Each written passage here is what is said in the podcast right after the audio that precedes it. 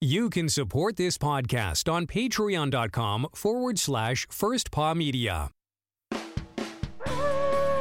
Radio Free Palmer 89.5 KVRF presents Mushing Radio, hosted by Robert Forto. Mushing Radio is about dog powered sports, living in the Great White North, and mushing. Visit our website at mushingradio.com. Here is your host, Robert Forto.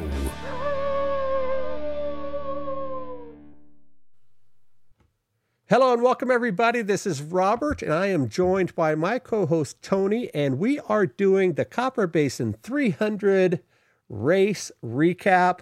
Toni, it was an exciting weekend, lots to talk about in these very brief episodes. What can you tell us about the finishers? Because as we're recording this, and probably before this is uploaded and rocking and rolling, they will still be doing the banquets. So we don't have the awards, but we know who came in where. What can you tell us? Sure. So it was a really competitive field. Um, the Copper Basin is known for being quite cold, and this year it was a balmy negative 20 to start out the race. So that was super exciting for everyone involved, especially the handlers and the volunteers who aren't necessarily running along a dog sled with dogs to keep warm. So with the the finishers, uh, we had six scratches, which I think is pretty small for this race. I'd have to really look back, but I know in years past, especially those cold races, a lot of people bow out, especially when they get to the halfway point where it's like negative 70 by the time they get there. But uh, as we predicted, Nic Petit was the the the first finisher, uh, followed very quickly by Brent Sass. Nic and Brent battled it out for most of the race. Jesse Holmes came in third, and he actually picked off quite a few teams to get to third. So everyone who was thinking that he might take it easy to just get back into the swing of things after being injured for most of the training season, if that's him taking it easy, watch out for the rest of the season once he gets going. Uh, and to round out the top five, we have Matt Hall, who posted today that he had been hoping to go up one or two placements, not down. He's been third quite consistently lately, and he was hoping to go up, but he, as he said today, it just means he has more room for improvement next year. And to round out top five was our top rookie. She's out of Dallas Seavey's kennel, and she's from Norway originally. And this was her first race in what Dallas was calling like an open style racing. Um, she's raced with eight dog teams before never with 12, and certainly not for 300 miles. So Hedda Mosleth, um, or Mosleth, I'm not really sure how to pronounce her last name. She came in fifth with a very strong looking dog team, and that wasn't even the quote unquote A team from that kennel. So it was a very exciting race. She battled Paige Drobny for that fifth place spot. Um, just a really well run race all the way through. And you had another story uh, about one of the mushers. What can you tell us? Sure. So uh, back at kind of the back of the pack, Justin Olnes, I believe is how you pronounce his last name. He is from Rerun Kennels, and that's a really interesting story because he did finish with all 12 dogs, which most teams they did return or you know leave a couple dogs with their handlers in the different checkpoints.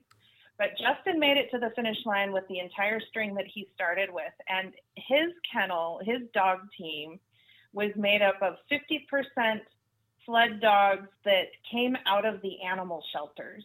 So that's a pretty big feat, very exciting, I think, because these are what are considered cast offs, quote unquote, from different either recreational teams or maybe somehow even race teams.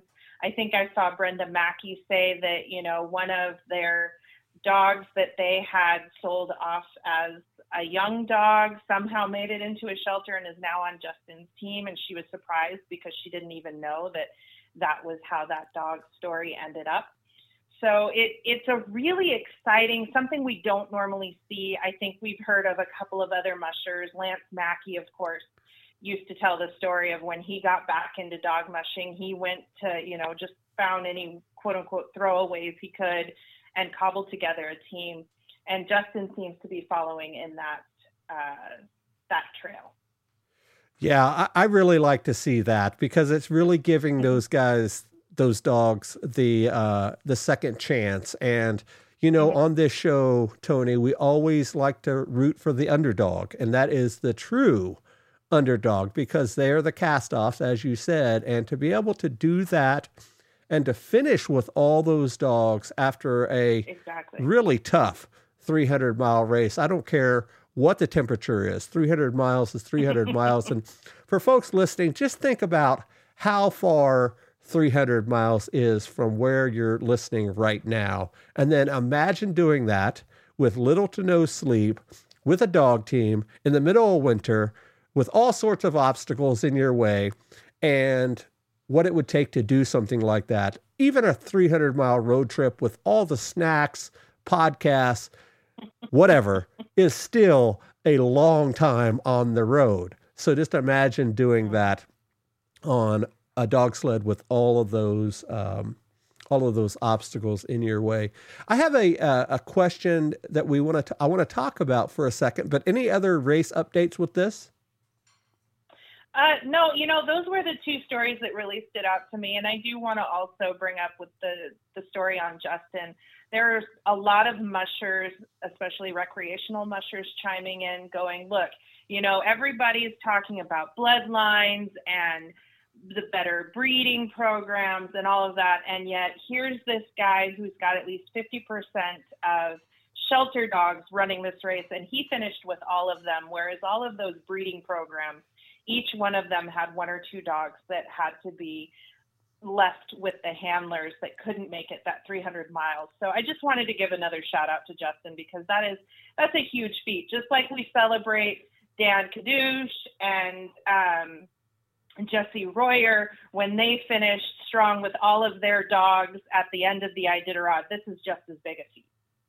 So Toni, I want to do a little bit of behind the scenes nuts and bolts stuff. And for folks that listen to our podcast, you know I'm kind of a, a geek with that kind of stuff. And I'm looking right now, and I've watched all weekend uh, the photos from the Copper Basin 300. And I know Whitney McLarnon, I believe is how you say her name, is an expert photographer with sled dogs. And I know that you're considered a professional photographer too. So I have a couple of questions for you, if you don't mind, about capturing just these amazing photos that she got during this weekend. Are you ready? Sure. So I'm looking through these photos on the Copper Basin. Of course, there's all sorts of action shots at the finish and at the start and and all of that. Great finishing photos with with you know with the top teams, you know, bowing down in front of the dogs and all of that.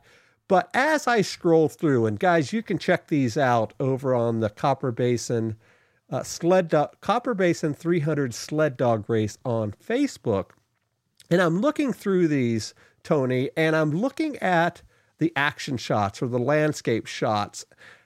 How in the world are you guys able to capture some of these amazing photos? Can you give us a little bit of a rundown? Maybe where you stand, what lenses you use, what's you know in your toolkit that makes these miraculous sled dog photos so majestic?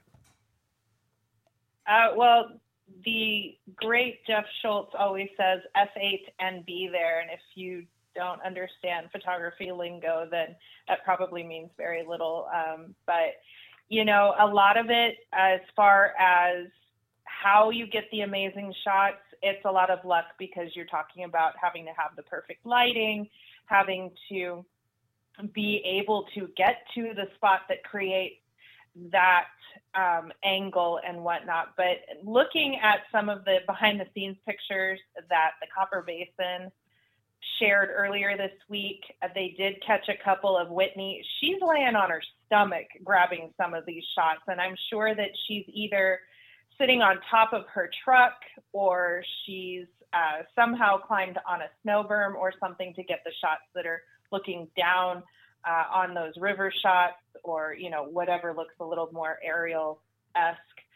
Uh, it's it's one of those things where I think Whitney has been on that trail long enough that she knows where exactly she wants to go. She has the picture in her mind and she just waits for the dog team to show up. It's a very difficult challenge uh, to not only get the shots of every team, every bit of action to make sure that you're getting the front of the pack, the back of the pack, the middle of the pack, but also to keep that creativity flowing and getting those magic shots they don't it, for every one of those shots i guarantee she's got at least a dozen that she's not happy with of that same location.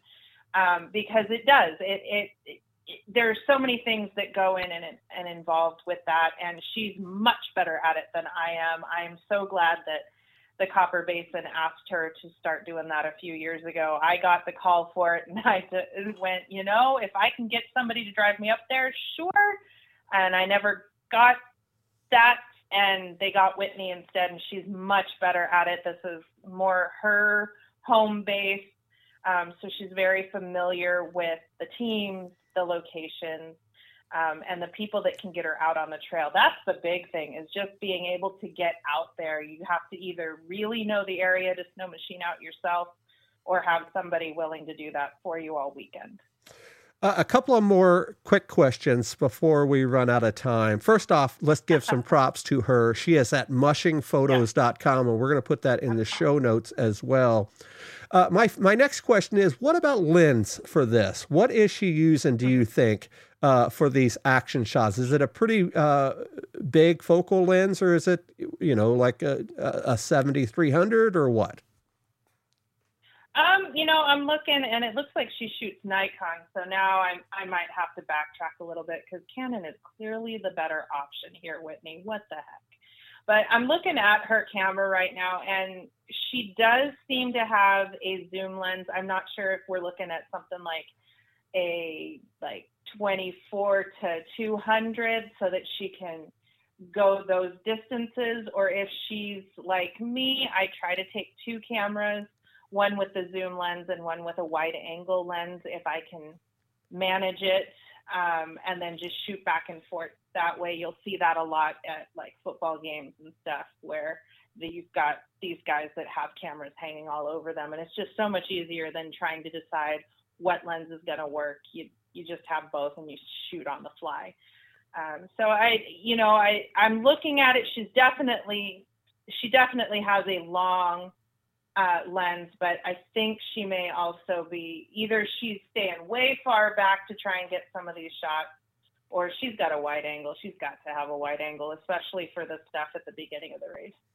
So, last question. It may be a, a two or three parter, but this is a very important question uh, for any photographer, and that is um, compensation for your work. And I know that she puts uh, a watermark on all of her photos. But of course, there's not only in mushing, but you know, everybody that takes professional photos, mm-hmm. you're always banging your head against the wall to make sure that you're not only getting proper credit, but you're also potentially getting paid for this. And I, I don't know if you know how she operates her business, but what would you expect if you did this and this was your this was your oh, bread oh, and butter?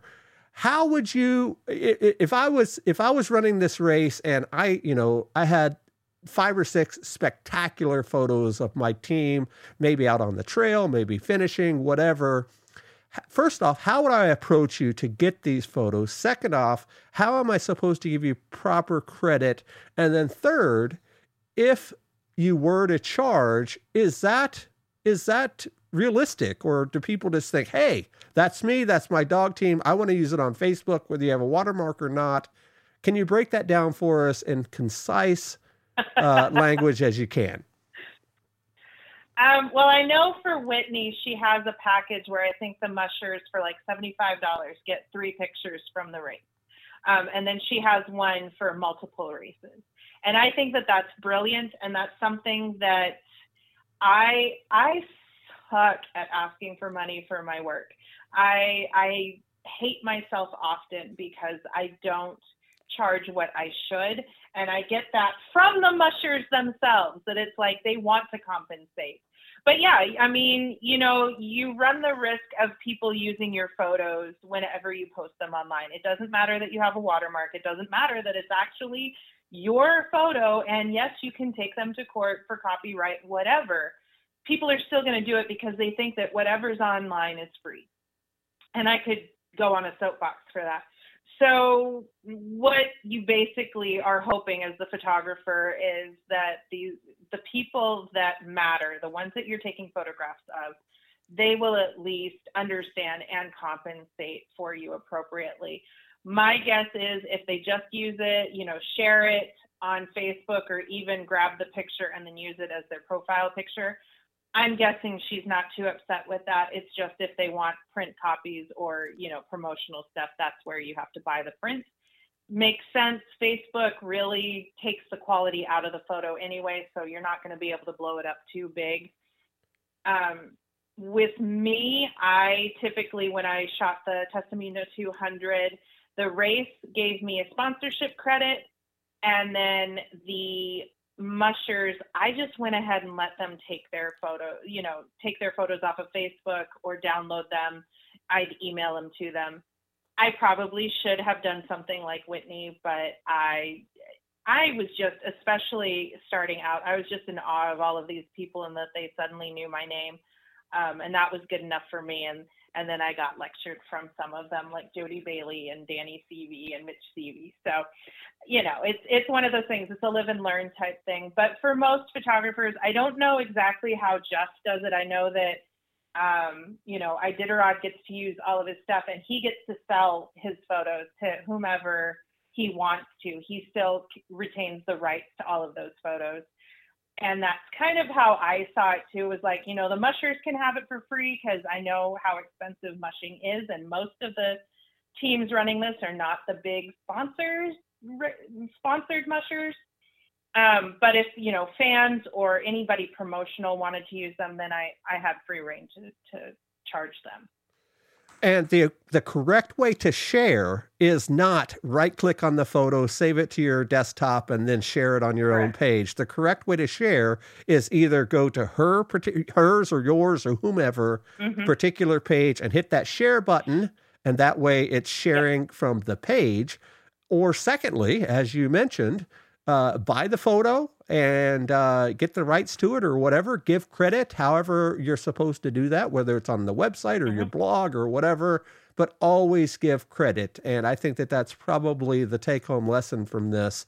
And this is such good information. I'm glad we're able to share it and and talk about it here on this race recap. So, guys that are listening, you never know what you're going to hear on these race recaps. It's not just talking about who came in first, second, third, or fourth but hopefully a juicy nugget or two. And we're going to be around all mushing season. So stick with us, hit that subscribe button, and make sure you tell your friends about Mushing Radio. We will talk to you guys next time. Goodbye. From Dogworks Radio, this is Mushing Radio. We hope you enjoyed this episode, and we invite you to subscribe in Apple Podcasts, Spotify, Stitcher, or wherever you get your podcasts. You'll find a link on the episode notes. You can tap or swipe on the episode cover art, and you'll see some offers from our sponsors. You can support our show by supporting them. If you like what you have heard, we would love it if you could give us a five star rating and tell your friends how to subscribe too. Your host is Robert Forto. Our producers are Michelle Forto, Alex Stein, and Toni Reitter. Our executive producer is Robert Forto. Created for Dogworks Radio and First Paw Media.